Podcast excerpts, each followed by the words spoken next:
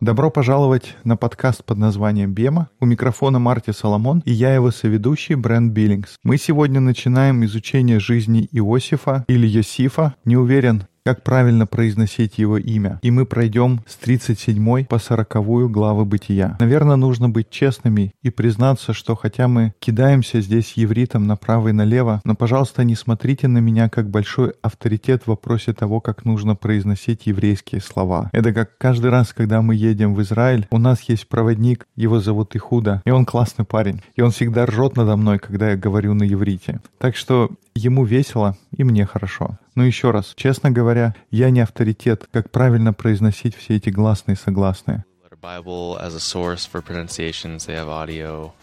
И, судя по всему, я ошибаюсь все время. Есть разные источники, в которых можно посмотреть, как произносить правильно. И даже еврейские имена и географические названия. Казалось бы, ну все просто. И думаешь, как возможно неправильно произнести? Но, видимо, все не так просто. Есть американское еврейское произношение, израильское еврейское произношение. Отдельно вообще тот иврит, который используется в Библии. Иногда мы произносим здесь какие-то слова, но это не обязательно, что мы произносим правильно. Но мы стараемся как можем. Нам нужно помнить, что у нашей Библии еврейские корни.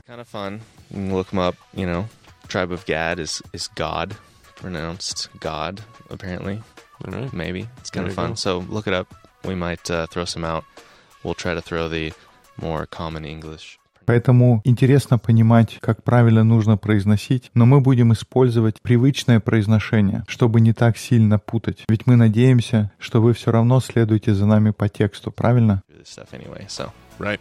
And we do have a пи ди эф presentation for this one. I always have listeners tell me how much easier it is if we can put together a пи ди эф. So for those of you that enjoy that, uh, I've tried to just do some screenshots of the biblical text, at least most of it. Сегодня у нас есть презентация. Есть категория слушателей, которые говорят, что гораздо проще следить, когда есть презентация. Так что для тех, кому это помогает, я сделал несколько скриншотов из библейского текста, которые мне помогут продемонстрировать ту мысль, которую я пытаюсь сегодня донести. Итак, мы продолжаем наше путешествие по книге Бытия, Берешит. Мы видим предисловие в самом начале, где Бог говорит, что творение — это хорошо. Он приглашает нас доверять. Но мы читаем, как человек за человеком, история за историей, люди не доверяют. Но Бог еще раз подтверждает хорошесть творения в истории о потопе. И затем снова приглашает людей доверять. Но они не доверяют, не доверяют и снова не доверяют. А затем мы встречаем Авраама. Мы знакомимся с его семьей. И мы видели, что Авраам, он далеко не совершенен. Но мы видели, как он снова и снова продолжал доверять истории. Мы видели его сына Исаака. И мы видели, как обещания, которые были даны Аврааму, начали сбываться в жизни Исаака. А затем мы встретили Иакова. Мы обсудили его жизнь на двух предыдущих эпизодах. И сейчас мы обратимся к жизни Иосифа. И здесь интересно отметить, что история семьи Авраама — это сюжетная арка общего повествования. Здесь претерпевает изменения. Мы видим видели жизнь Авраама, жизнь Исаака, и было понятно направление развития. Но тут появляется Иаков, и все как будто идет не туда. Читатель задается вопросом, что происходит, где правильное направление, как будто стандарты сбиваются, и все это становится очень странной историей. И мы дальше видим историю, как складывается жизнь сыновей Иакова, особенно история Иосифа, к которой мы сегодня как раз и переходим. Брент, ты бы мог начать читать тридцать седьмой главе Бытия?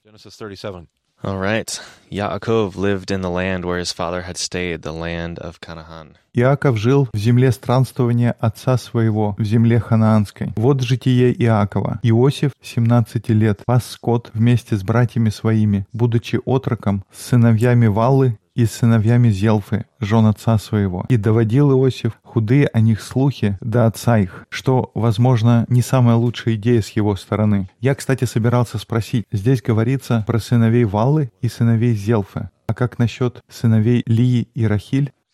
Yeah, I, and honestly, I don't have a good answer for that, but I, I was noticing that even just this week preparing for this. This lesson. I kind of hoped you wouldn't even ask me, but I, I don't have a good answer for that because I don't know.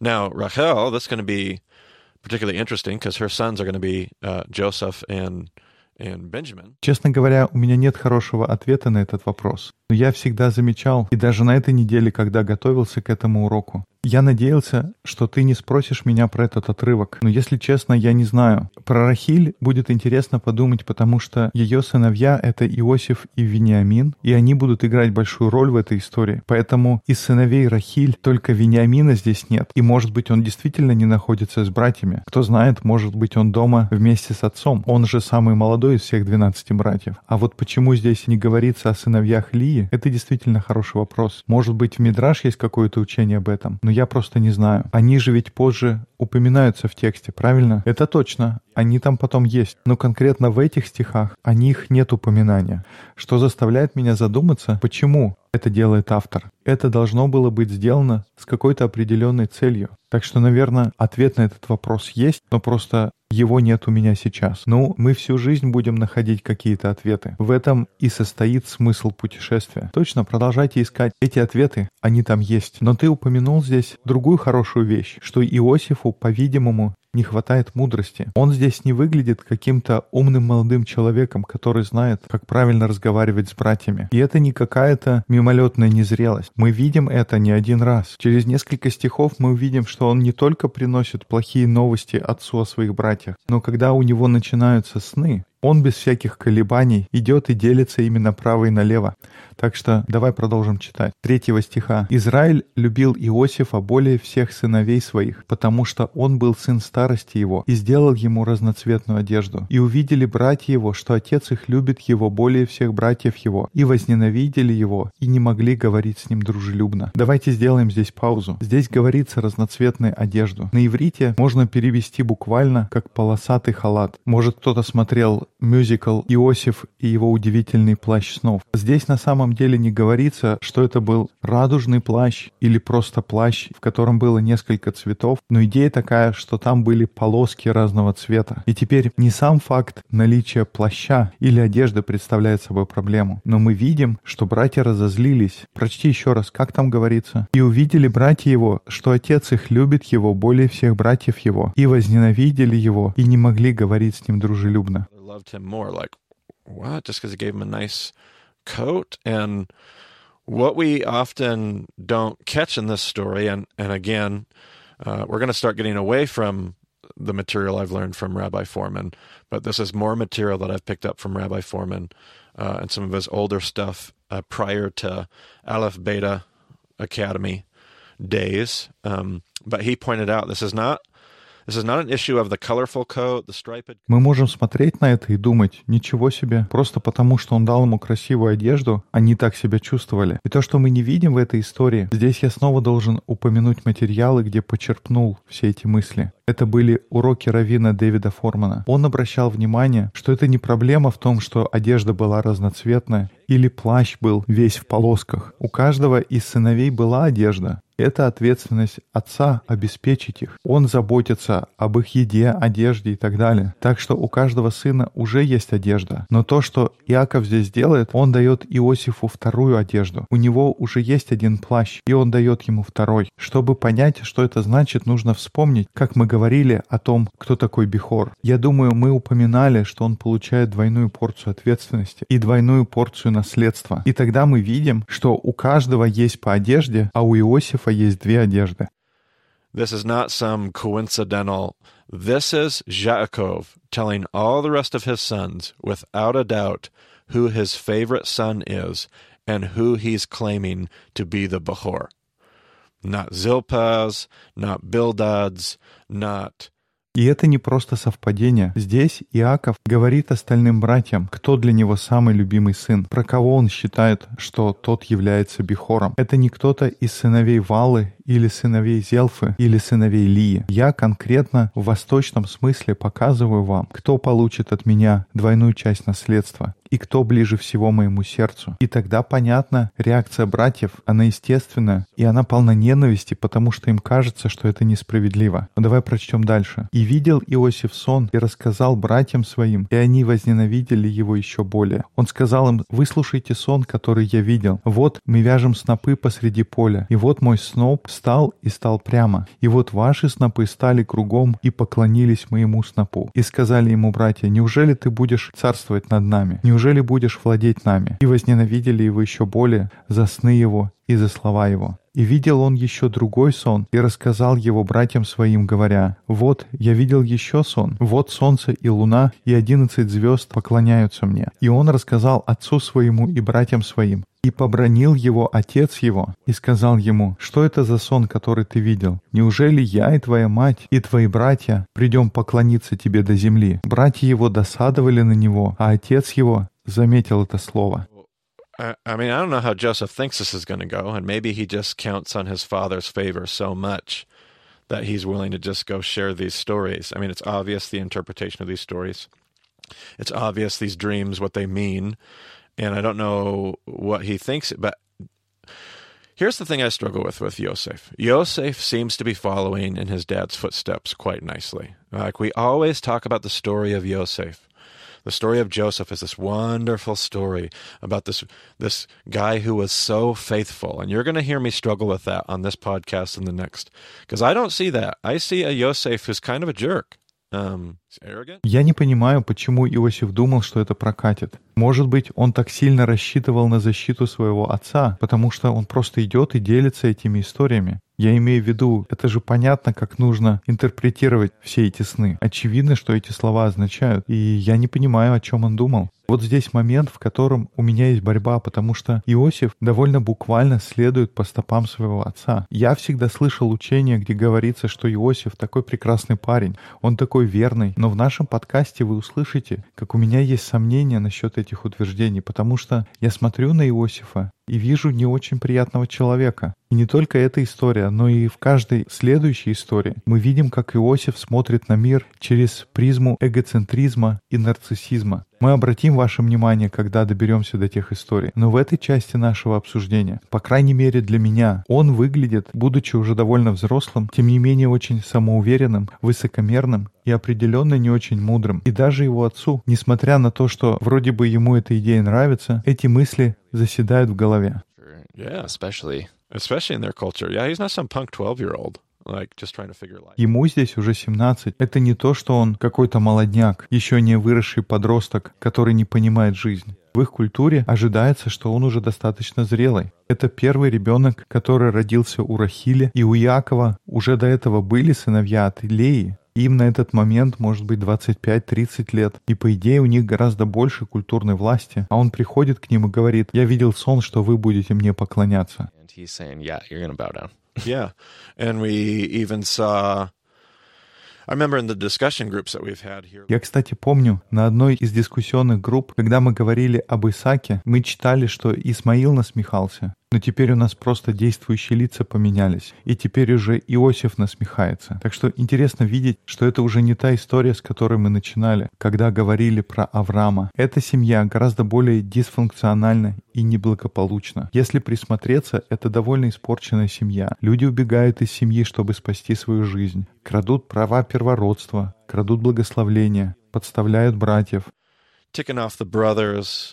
У разных детей разные матери. Интересно понаблюдать, что происходит в этой истории.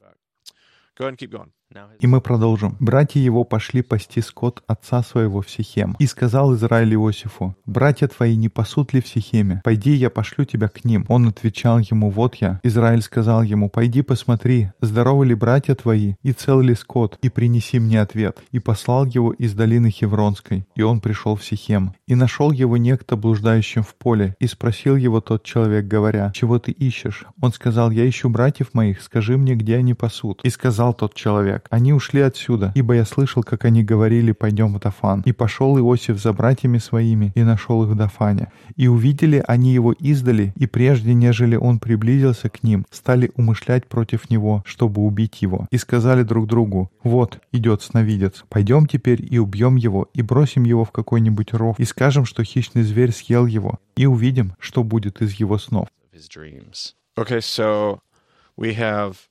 We have real hatred here, obviously. Uh, this isn't just like, oh, his brothers hated him, kind of lighthearted, connotative. You know, no, this is this is they want to kill this guy. Like that's how they feel about him. Um, we had actually in one of our discussions, we had Здесь мы уже видим настоящую ненависть. Это не просто, мол, он нам не нравится. Они действительно хотят его убить здесь, насколько у них есть сильные чувства по поводу него. Я тоже помню, с одним из моих учеников на программе у нас возник вопрос про Сихем. Я долго думал и боролся с тем, почему здесь практически стих за стихом несколько раз повторяется Сихем. Ты помнишь, когда последний раз мы слышали это географическое название? Не было ли это в истории про Дину, когда ее изнасиловали? Мы помним, эта история заканчивалась тем, что Иаков сказал: «Вы сделали меня зловонием в ноздрях хананеев». И мы понимаем, что Дину только что обесчестили, а Иаков беспокоится о самом себе, как он выглядит. И еще один момент. Когда ты искал Сихем, ты не обратил внимания, где первый раз появляется эта местность? В первый раз мы о ней слышим в двенадцатой главе Бытия, сразу после того, как Бог дает Аврааму обещание благословить все народы. То есть первый раз на этом месте Бог дает миссию всей семье. В следующий раз здесь происходит изнасилование Дины, и в этой истории они уже становятся зловонием для народов. They are not, uh, and so here's my question, and I don't really have a good answer for this yet. Why are the brothers grazing their flock? Они не выполняют ту миссию, которая у них есть. И вот вопрос, на который у меня нет ответа. Почему братья пасут свои стада около Сихема? Я так себе представляю, что это те же самые братья, которые пошли и зарубили все мужское население в Сихеме. Они тогда договорились, что все будут обрезаны, но из всех мест, почему именно там? Они что, завоевали Сихем и контролируют его? Это интересно задуматься. По-видимому, автор привлекает наше внимание к тому, что они должны были делать среди всех этих народов. У них есть миссия, но действует ли она? И как это все связано с Иосифом? Может быть, именно этот вопрос автор «Бытия» хочет задать нам, потому что после этого мы не встречаем Сихем вплоть до самого конца книги «Бытия».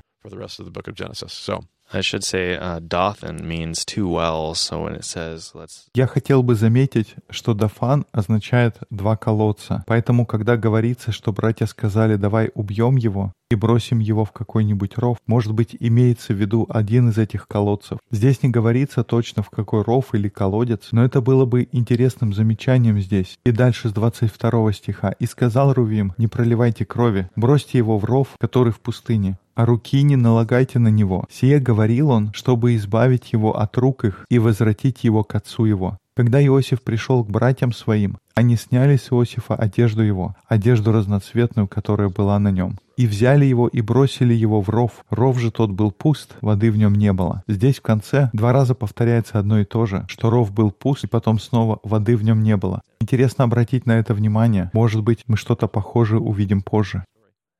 «И сели они есть хлеб, и, взглянув, увидели, вот идет из Галаада караван измаильтян, и верблюды их несут стиркасу, бальзам и ладан. Идут они отвезти это в Египет. И сказал Иуда братьям своим: что пользы, если мы убьем брата нашего и скроем кровь его? Пойдем, продадим его измаильтянам, а руки наши да не будут на нем, ибо он брат наш, плоть наша». Братья его послушались. И когда проходили купцы мадиамские, вытащили Иосифа из рва и продали Иосифа измаильтянам за двадцать серебряников. А они отвели Иосифа в Египет. Рувим же пришел опять ко рву, и вот нет Иосифа во рве, и разодрал он одежды свои. И возвратился к братьям своим и сказал: «Отрока нет, а я куда денусь?» И взяли одежду Иосифа, и закололи козла, и выморали одежду кровью, и послали разноцветную одежду, и доставили к отцу своему, и сказали: «Мы это нашли, посмотри, сына ли твоего эта одежда или нет». Он узнал ее и сказал: «Это одежда сына моего, хищный зверь съел его, верно растерзан Иосиф». И разодрал Иаков одежды свои, и возложил вретище на чресла свои, и оплакивал сына своего многие дни. И собрались все сыновья его и дочери его, чтобы утешить его. Но он не хотел утешиться и сказал: «С печалью сойду к сыну моему в преисподнюю». Так оплакивал его отец его. Мадианитяне же продали его в Египте Потифару, царедворцу фараонову, начальнику телохранителей. Пару вещей хотел заметить в этой истории. У них появилась эта замечательная идея его убить. И Рувим встает и говорит: «Нет, нет, нет, нет». А мы помним, кто Рувим. Он самый взрослый из всех сыновей. Он тот, кто является настоящим Бихором. Может быть, он не тот, кого Иаков хочет видеть Бихором, но Рувим, он первенец, он Бихор, и он ведет себя так, как должен Бихор поступать. По-видимому, он хочет эту роль. Выглядит так, что он он хочет делать правильные вещи. Нам здесь говорится, что он потом хочет прийти и достать Иосифа и спасти его. Поэтому он говорит: слушайте, давайте не будем убивать, давайте просто его бросим в колодец, и он надеется, что потом он сможет прийти и забрать его оттуда. Он, видимо, думает, что отец с ума сойдет, когда узнает, что его любимого сына убили. Поэтому он предлагает эту идею. Но потом, пока его нет... Почему, кстати, его нет? Здесь ничего об этом не говорится. Я читал несколько раз. И вчера я тоже об этом думал. Здесь нет ни одного намека, почему так произошло.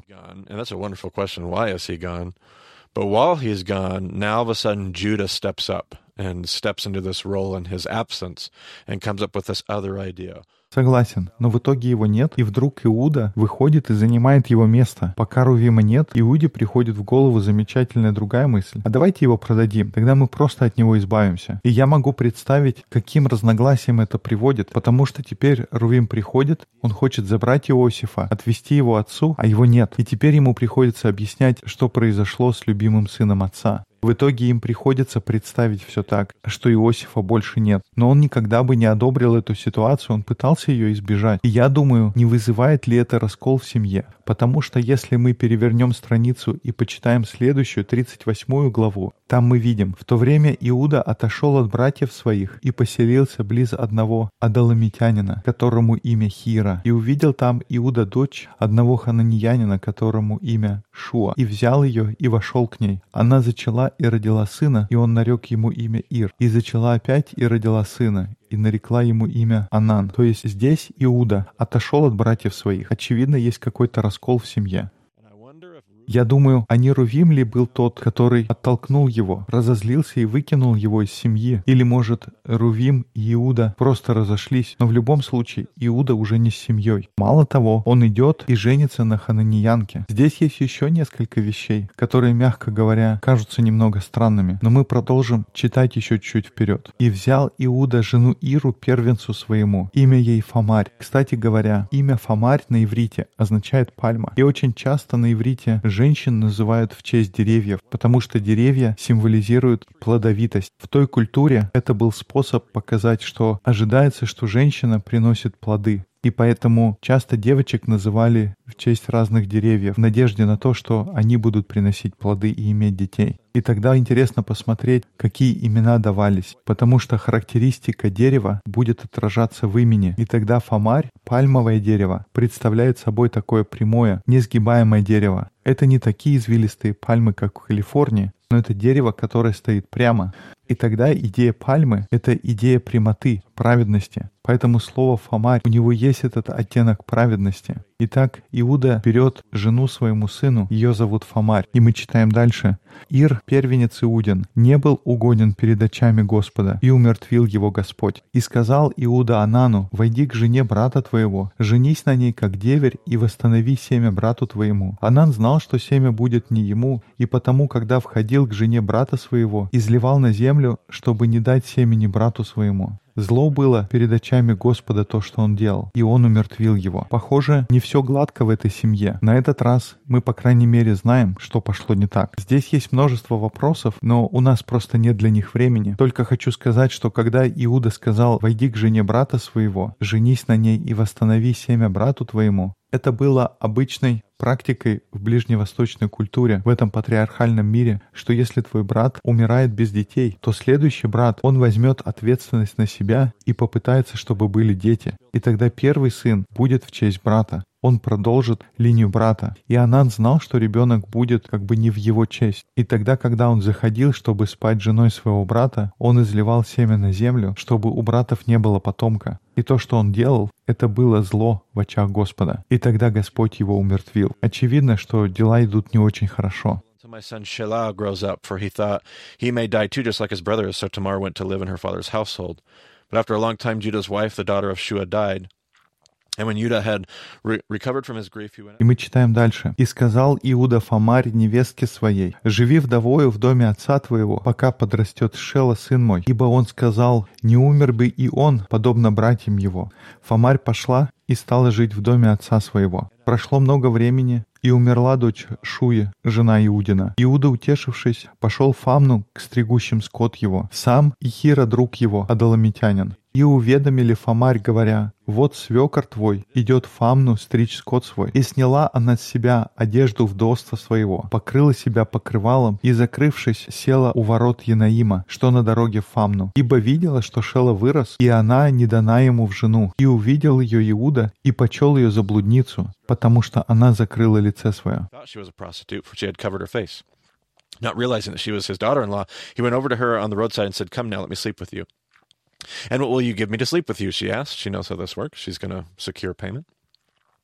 "I'll send you a, a young goat from my flock."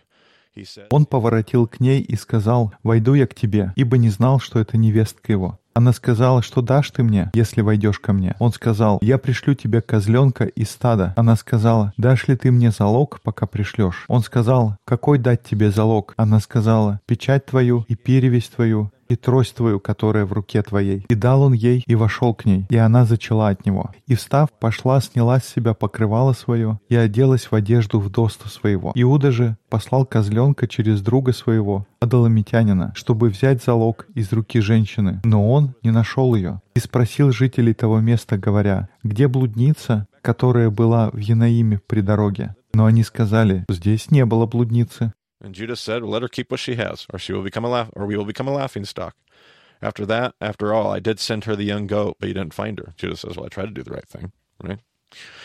About three months later, Judah was told your daughter-in-law. И возвратился он к Иуде и сказал: «Я не нашел ее». Да и жители места того сказали: «Здесь не было блудницы». Иуда сказал: «Пусть она возьмет себе, чтобы только не стали над нами смеяться. Вот я посылал этого козленка, но ты не нашел ее». Прошло около трех месяцев, и сказали Иуде, говоря: «Фамарь, невестка твоя, пала в блуд, и вот она беременна от блуда». Иуда сказал: «Выведите ее, и пусть она будет сожжена». Но когда повели ее, она послала сказать свекру своему: «Я беременна от того, чьи эти вещи». И сказала: «Узнавай, чья это печать, и перевязь, и трость». Иуда узнал и сказал: «Она правее меня, потому что я не дал ее Шеле, сыну моему, и не познавал ее более». И потом уже в следующей главе мы снова возвращаемся к истории Иосифа и обсуждаем его жизнь в доме Потифара. Но тебе ничего не бросается в глаза, когда мы читаем эти строки, Брент?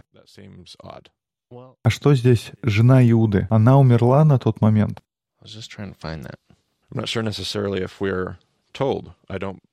Я не уверен, скорее всего нет, но это хороший вопрос. А тогда что он делает у проститутки? Ну как? А чем занимаются с проституткой? Well, yeah, but, like, I, I don't know. Like, why is he? I don't know. Понимаю, сложно представить, но, видимо, к сожалению, это была обычная вещь для той культуры и встречалась гораздо чаще, чем мы могли бы подумать. Но что еще странно об этой истории? Ну, выглядит, что Фамарь была достаточно умной. Yeah. What about just the story itself? Но если сделать шаг назад, что здесь не так? Ну, не знаю. Люди умирают направо и налево. Смотри, тридцать седьмая глава, она о чем? Она рассказывает об Иосифе.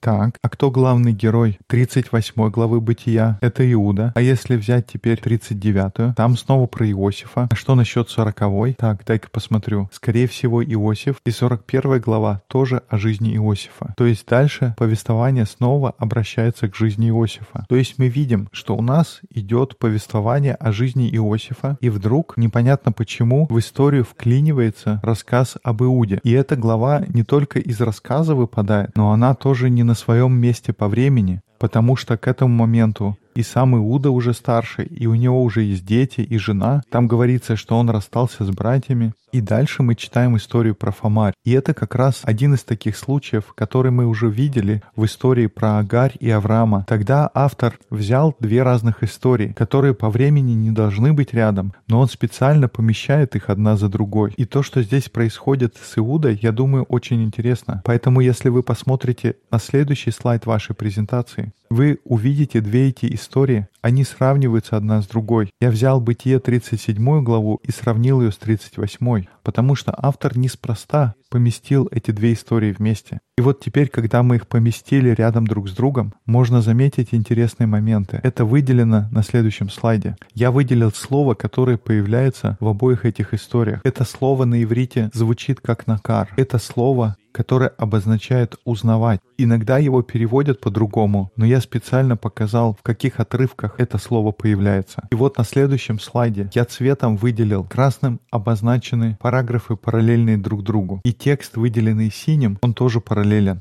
В них обоих используется слово «накар». Это слово используется только восемь раз во всей книге Бытия, и четыре упоминания из этих восьми мы видим в этих отрывках. Здесь слово «накар», оно бросается в глаза. Интересно, что первый раз оно появляется в истории, когда Иаков теряет своего любимого сына. И, кстати, вспомним, чья эта идея была. Ты не помнишь, Брент? Чья идея потерять? Да, кто предложил продать его в Египет? Это был Иуда. Oh, that was Judah. That was Judah, right? Who is the main character of Genesis thirty-eight? And Judah. Okay, so we have this direct tie here where it was Judah's idea, and they took this, if you remember, they took his favorite coat. Иуда, точно. А кто главный герой истории тридцать восьмой главы Бытия? Это Иуда. Итак, у нас есть прямая связь. Это была идея Иуды, чтобы взять одежду любимого сына Израиля, испачкать ее кровью. Они возвращаются и спрашивают: «Отец, посмотри, чья это одежда?» И тогда Иаков накар и понимает, что это была одежда Иосифа. И в следующей главе мы видим историю, которая практически слово в слово повторяет предыдущую, потому что Фамарь отправляет что-то Иуде. И здесь я не совсем уверен, знал ли Фамарь о том, что произошло с Иосифом, рассказывал ли это Иуда. Но эти слова должны были быть как пушечный выстрел для его ушей. Ему протягивают вещи и говорят: «Посмотри, накар, узнаешь ли ты эти вещи?» И тут вдруг до него доходит, что его собственные поступки вернулись к нему. И он вдруг понимает, что он сделал. И мы скоро вернемся еще к этому моменту. Я бы очень удивился, если бы оказалось, что Фамарь не знал об этой истории. Выглядит так, что она знает ее, или Бог так четко ведет ее для того, чтобы показать, что Иуда наделал. Что, кстати, тоже вполне возможно. Но как бы там ни было, у нас есть замечательная история. И сейчас мы переходим к тридцать девятой главе. Иосиф же отведен был в Египет и купил его из рук измаильтян, приведших его туда, египтянин Потифар, царедворец фараонов, начальник телохранителей. И был Господь с Иосифом, он был успешен в делах и жил в доме господина своего, египтянина. И увидел господин его, что Господь с ним, и что всему, что он делает, Господь в руках его дает успех. И снискал Иосиф благоволение в очах его, и служил ему. И он поставил его над домом своим, и все, что имел, отдал на руки его. И с того времени, как он поставил его над домом своим и над всем, что имел, Господь благословил дом египтянина ради Иосифа, и было благословение Господне над всем, что имел он в доме его поле. И оставил он все, что имел, в руках Иосифа, и не знал при нем ничего, кроме хлеба, который он ел. Иосиф же был красив станом и красив лицем. И обратила взоры на Иосифа жена господина его и сказала: «Спи со мною». But he refused. With me in charge, he... Now see, here's, again, I was raised in youth group with the story of valiant, faithful Yosef, who fled from lustful temptation. Now, I want you to listen to the reasoning here and tell me how awesome his morality is. Just listen to this. Uh... With me in charge, he told her. Но он отказался и сказал жене господина своего: «Вот, господин мой не знает при мне ничего в доме, и все, что имеет, отдал в мои руки. Нет больше меня в доме сем, и он запретил мне ничего, кроме тебя, потому что ты жена ему. Как же сделаю я сие великое зло и согрешу перед Богом?» Когда так она ежедневно говорила Иосифу, а он не слушался ее, чтобы спать с нею и быть с нею. И то, что мне кажется здесь, Иосиф много говорит о себе. Это больше похоже на то, что происходит в тридцать седьмой главе, когда он говорит с братьями. Он разве что добавляет, что «как бы я согрешил против Бога». Во всем остальном его рассуждения полностью построены на его собственном успехе, на его привилегиях, на его собственном благословении. Я не вижу здесь самоотверженного Иосифа, который верен во всем. Здесь просто не выглядит для меня так. И вот дальше. Случилось в один день, что он вошел в дом делать дело свое, а никого из домашних тут в доме не было. Она схватила его за одежду его и сказала: «Ложись со мной». Но он, оставив одежду свою в руках ее, побежал и выбежал вон. Она же, увидев, что он оставил одежду свою в руках ее и побежал вон, кликнула домашних своих и сказала им так: «Посмотрите, он привел к нам еврея ругаться над нами. Он пришел ко мне, чтобы лечь со мною, но я закричала громким голосом. И он, услышав, что я подняла вопль и закричала, оставил у меня одежду свою и побежал и выбежал вон. И оставила одежду его у себя, до прихода господина его в дом свой, и пересказал ему те же слова, говоря: «Раб-еврей, которого ты привел к нам, приходил ко мне ругаться надо мною. Но когда я подняла вопль и закричала, он оставил у меня одежду свою и убежал вон. Когда господин его услышал слова жены своей, которые она сказала ему, говоря: «Так поступил со мною раб твой», то воспылал гневом. И взял Иосифа господин его и отдал его в темницу, где заключены узники царя. И был он там в темнице. И Господь был с Иосифом, и простер к нему милость, и даровал ему благоволение в очах начальника темницы. И отдал начальник темницы в руки Иосифу всех узников, находившихся в темнице, и во всем, что они там не делали, он был распорядителем. Начальник темницы и не смотрел ни за чем, что было у него в руках, потому что Господь был с Иосифом, и во всем, что он делал, Господь давал успех». Какие-нибудь мысли у тебя есть, прежде чем мы будем двигаться дальше? Ну, у меня куча разных мыслей. О чем-то мы еще поговорим во второй части, но, может быть, перед тем, как мы перейдем к обсуждению следующей главы. Ну, у меня есть чувство, что много крутится вокруг одежды. Иосиф получает одежду, затем они приносят эту одежду отцу, потом он оставляет в руках у нее свою одежду. Что все это значит? Потом она ходит с этой одеждой и всем ее показывает, как будто в этой одежде есть какая-то сила. Действительно, здесь много разговора идет об одежде. Если вы когда-то послушаете те уроки, которые есть у Формана об этой истории, это учение появляется в нескольких его уроков. Иногда мы видим название «козлы и одежды», «goats and coats». И одежда действительно часто появляется в этой истории. Точно так же, как в самом начале «Бытия» мы говорили об идее наготы, здесь одежде уделяется непропорционально большое внимание. И может быть, может быть, это позже появится в нашем обсуждении. Но это небольшая деталь, которую мы хотим предложить нашим слушателям побороться и поразмышлять. Хороший вопрос. Good question. Другая вещь, которая бросается в глаза, так это где бы Иосиф ни появлялся, несколько раз говорится, что Господь был с ним, и это приводит к процветанию. Господь сопутствует ему и дает успех.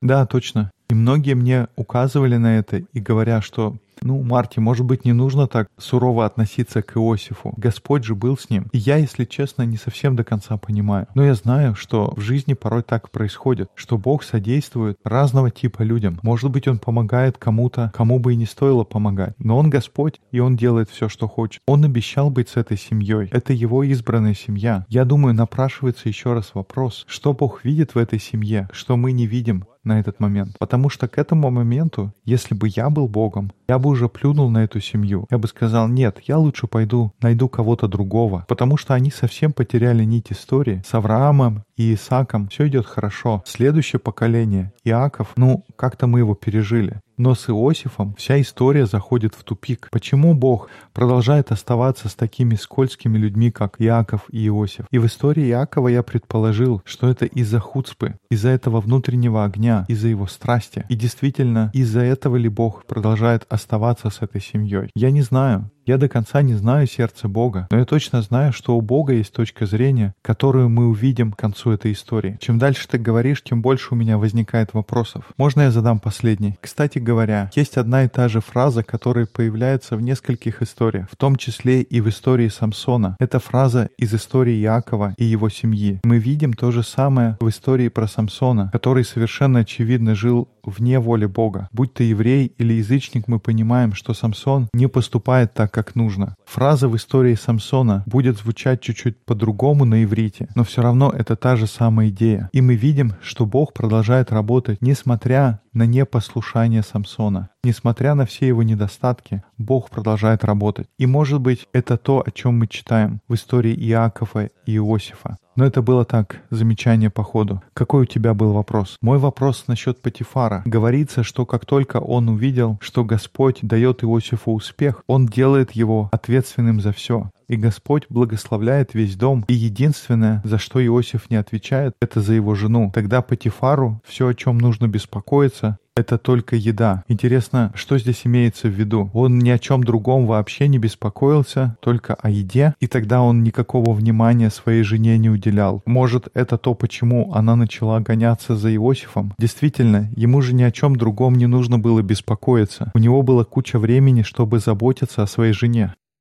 Это реально интересно. Никогда не думал об этом. Столько замечательных вопросов. Но нам нужно двигаться вперед и прочесть сороковую главу. «После сего виночерпий царя египетского и Хлебодар провинились перед господином своим, царем египетским. И прогневался фараон на двух царедворцев своих, на главного виночерпия и на главного Хлебодара, и отдал их под стражу в дом начальника телохранителей, в темницу, в место, где заключен был Иосиф. Начальник телохранителей приставил к ним Иосифа, и он служил им, и пробыли они под стражей несколько времени. Однажды виночерпию Хлебодару, царя египетского, заключенным в темнице, виделись сны, каждому свой сон, обоим в одну ночь, каждому сон особенного значения. И пришел к ним Иосиф поутру, и увидел их, и вот они в смущении. И спросил он царедворцев фараоновых, находившихся с ним в доме господина его под стражею, говоря: «Отчего у вас сегодня печальные лица?» Они сказали ему: «Нам виделись сны, а истолковать их некому». Иосиф сказал им: «Не от Бога ли истолкование? Расскажите мне». И рассказал главный виночерпий Иосифу сон свой, и сказал ему: «Мне снилось, вот виноградная лоза передо мною. На лозе три ветви, она развелась, показался на ней цвет, выросли и созрели на ней ягоды. И чаша фараонова в руке у меня. Я взял ягод, выжал их в чашу фараонову и подал чашу в руку фараону. И сказал ему Иосиф: вот истолкование его. Три ветви — это три дня. Через три дня фараон вознесет главу твою и возвратит тебя на место твое, и ты подашь чашу фараонову в руку его по прежнему обыкновению, когда ты был у него виночерпием. Вспомни же меня, когда хорошо тебе будет, и сделай мне благодеяние, и упомяни обо мне фараону, и выведи меня из этого дома, ибо я украден из земли евреев, а также и здесь ничего не сделал, за что бы бросить меня в темницу».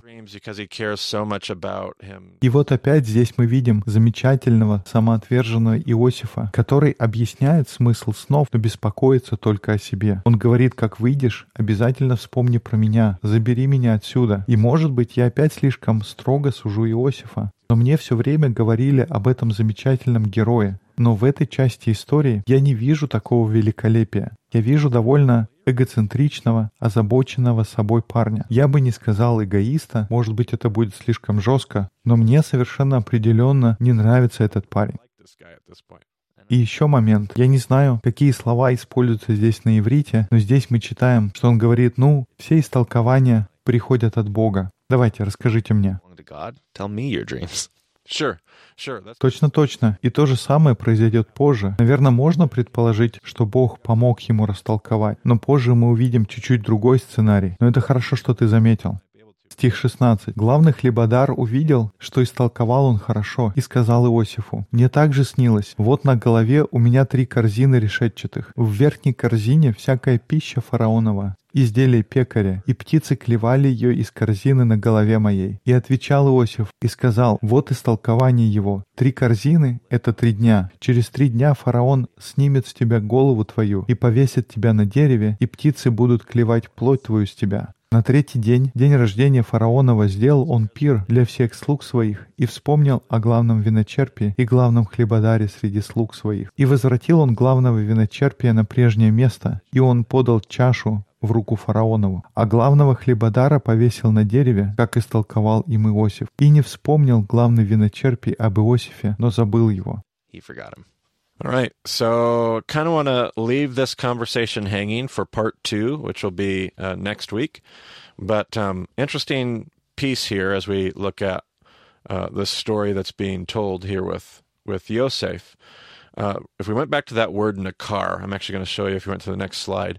If you remember that word Nakar, there it is in front of you, and you can see. Спасибо. Этот разговор у нас останется в подвешенном состоянии до тех пор, пока мы не вернемся к нему на следующей неделе. Но здесь интересно поговорить про историю Иосифа, если вернуться к слову Накар. Я хочу это показать, если мы посмотрим на следующий слайд. Вот здесь написано это слово, что оно означает. И если посмотреть дальше, где слово Накар используется, я уже сказал, что оно появляется восемь раз. На следующем слайде мы видим, в каких отрывках оно появляется. И заметьте, что первые два раза слово «накар» использовалось в тех историях, где Иаков кого-то обманывал. Первый раз — это Бытие двадцать семь двадцать три. Там говорится об Исааке, что он не узнал Иакова. Он не накар его, потому что руки у него были волосатые. А второй раз это слово используется в Бытие тридцать один тридцать два в разговоре Иакова и Лавана, где он утверждает, что он не знает, у кого идолы. Итак, два первых использования слова «накар» — это истории, где Иаков обманывает других, а следующие два использования слова происходят в двух стихах Бытия тридцать седьмой главы тридцать два тридцать три. Там уже Иакова обманывают.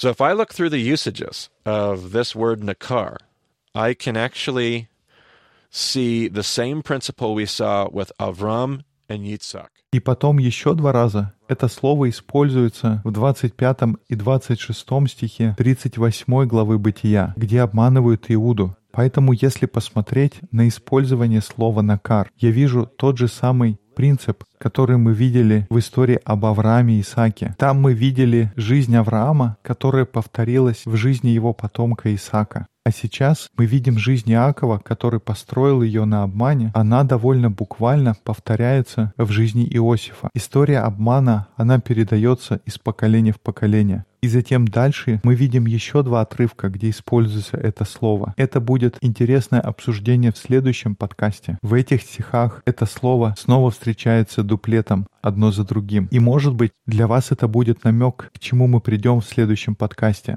Но здесь, в конце нашего сегодняшнего подкаста, у нас в воздухе висит этот вопрос. Кто эти люди? Мы как будто потеряли нить истории. Есть ли какая-то надежда? Почему Бог остается с этой семьей? Раньше у нас было предположение, что, может быть, это хуцпа, этот огонек, эта страсть. Почему Бог остается с этой семьей, семьей Бога, с такими людьми, как Иаков и Иосиф? Есть ли какая-то надежда? Смогут ли они измениться? И если они смогут измениться, как это будет выглядеть? Пока у нас такое ощущение, что все катится под откос. И это то, где мы закончим сегодня. Вернется ли история в правильное русло? И если да, то как это будет выглядеть? Если это введение, если книга Бытия о том, чтобы доверять истории, то как умение доверять истории сможет вернуть нас обратно? И вернет ли вообще? Вот на чем мы расстанемся сегодня.